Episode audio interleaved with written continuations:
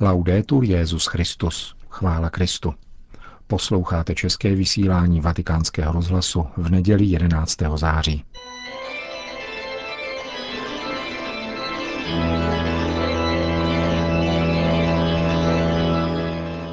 Církev a svět náš nedělní komentář.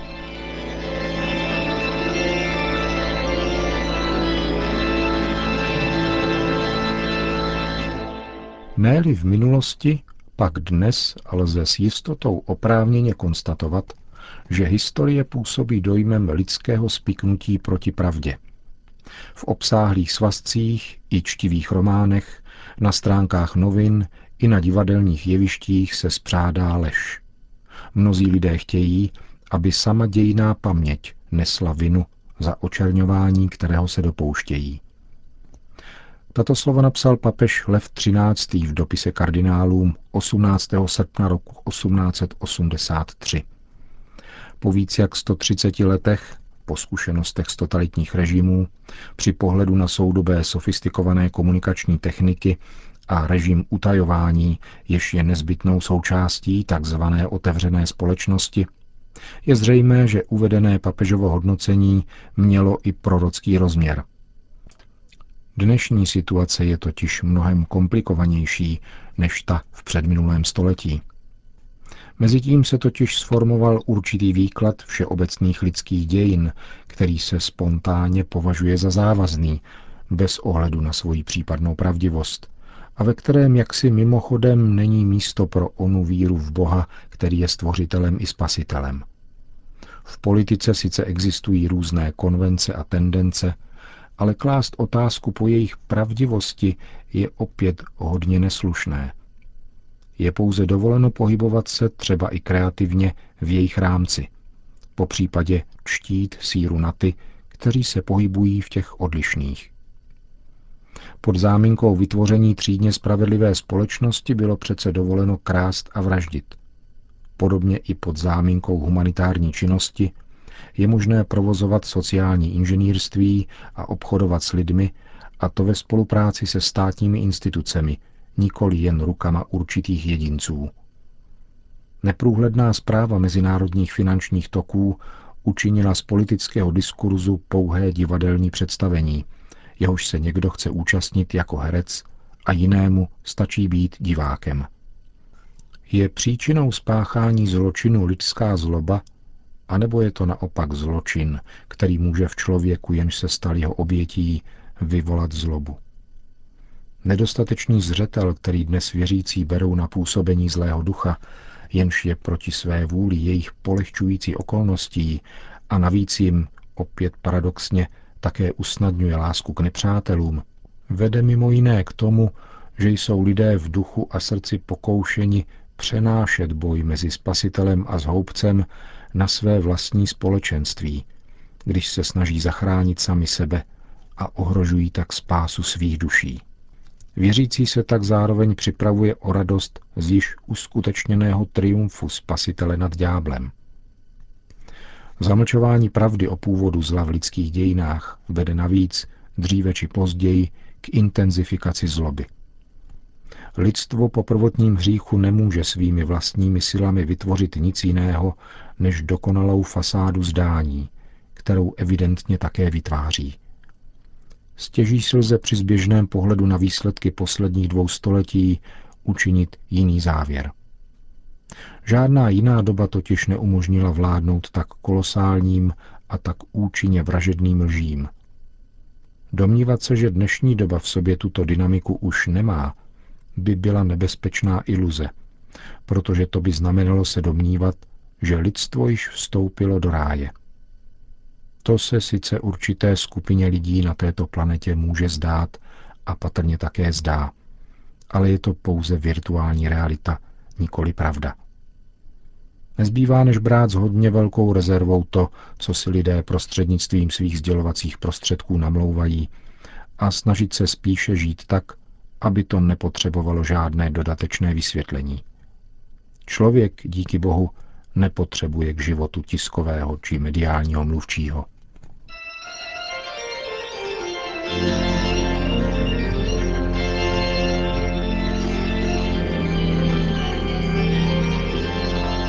To byl náš komentář Církev a svět.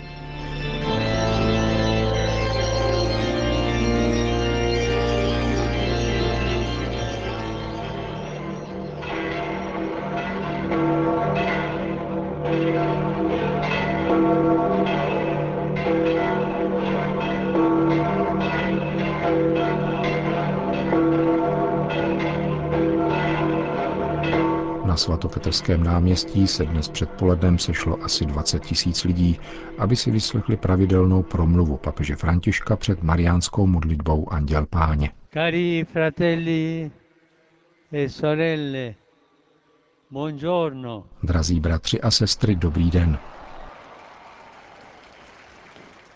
La liturgia odierna ci propone il capitolo 15 del Vangelo di Luca. Dnešní liturgie nám nabízí 15. kapitolu Lukášova Evangelia, považovanou za kapitolu o milosedenství, která obsahuje tři podobenství, jimiž Ježíš odpovídá na reptání učitelů zákona a farizeů.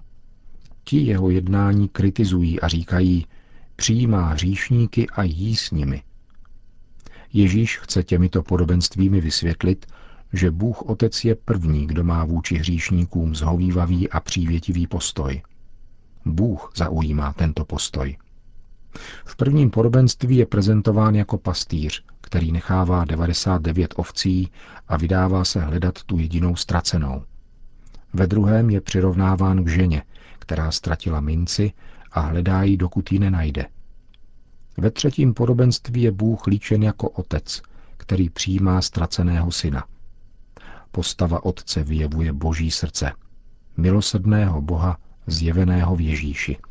Un elemento comune a queste tre parabole è quello espresso dai verbi che significano gioire insieme, fare festa. Společným prvkem těchto podobenství jsou slovesné výrazy označující společné radování a slavení. Nemluví se o sklíčenosti, níbrž o radosti a slavení. Pastýř zavolá přátele a sousedy a říká jim, radujte se se mnou, protože jsem našel ztracenou ovci. Žena zavolá přítelkyně a sousedky a řekne jim, radujte se se mnou, protože jsem našla stříbrnou minci, kterou jsem ztratila. Otec říká druhému synovi, máme proč se veselit a radovat – protože tento tvůj bratr byl mrtev a zase žije, byl ztracen a je zase nalezen. V prvních dvou podobenstvích je důraz kladen na radost tak neovladatelnou, že musí být sdílena s přáteli a sousedy. Ve třetím na slavení, které vychází z milosedného otcova srdce a přenáší se na celý jeho dům.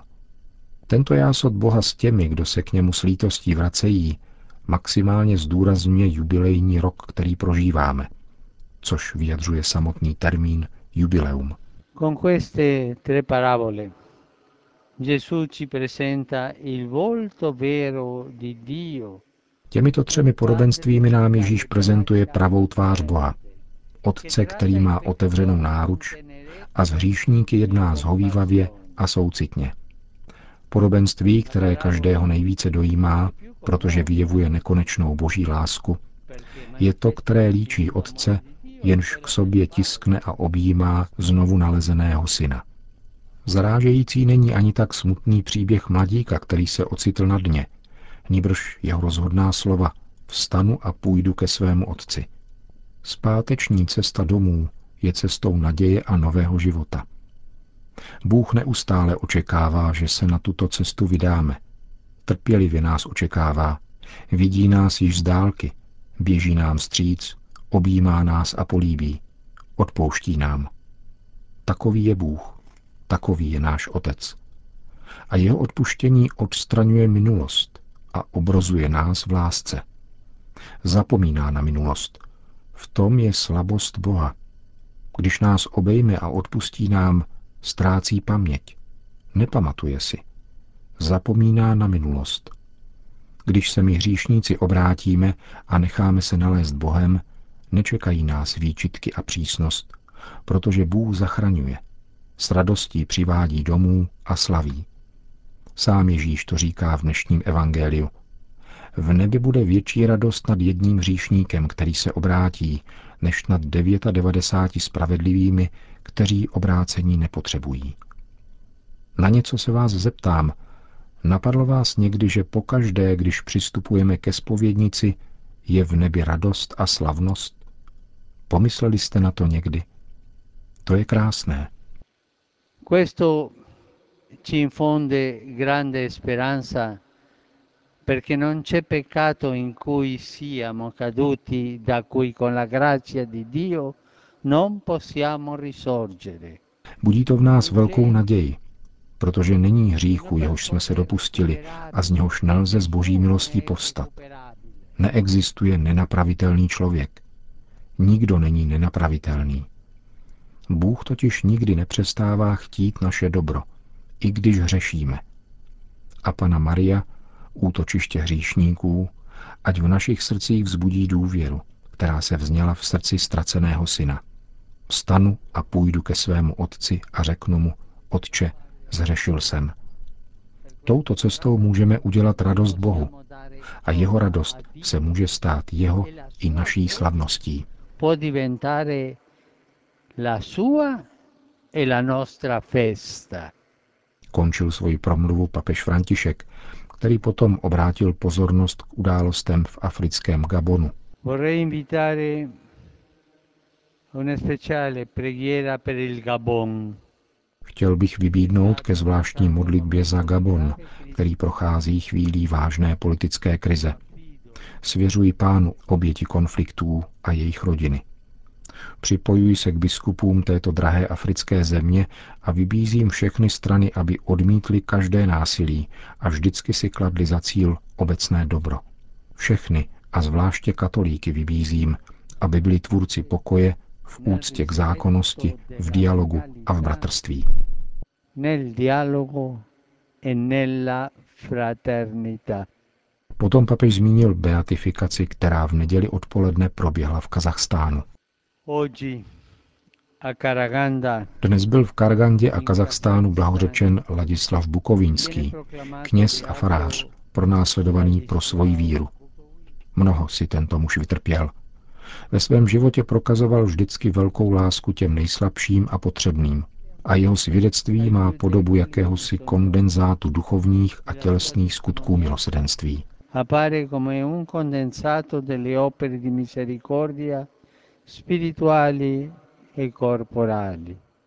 Po společné mariánské modlitbě Anděl Páně papež František všem požehnal. Sit nomen Domini benedictum. ex hoc nunc et usque in seculum, Aiutorium nostrum in nomine Domini. qui fecit celum et terram, Benedicat vos omnipotens Deus, Pater et Filius et Spiritus Sanctus. Amen. Amen.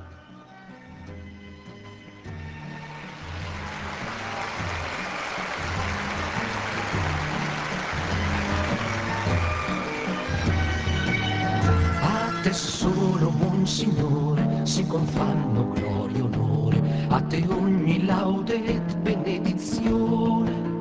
A te solo si confanno che l'Altissimo tu sei, e non l'uomo degno è temento va. Sii laudato mio Signore con le tue creature, specialmente fra sole la sua luce tu ci illumini di lui, che bellezza e splendore, di altissimo Signore porta il segno. Sii laudato mio Signore, per sorelle, luna stelle, che tu in cielo le hai formate, chiare e belle. Sii laudato per frate vento, aria nuvole in malvento, che alle tue creature dan sostentamento. Končíme české vysílání vatikánského rozhlasu. Chvála Kristu, laudetur Jezus Christus.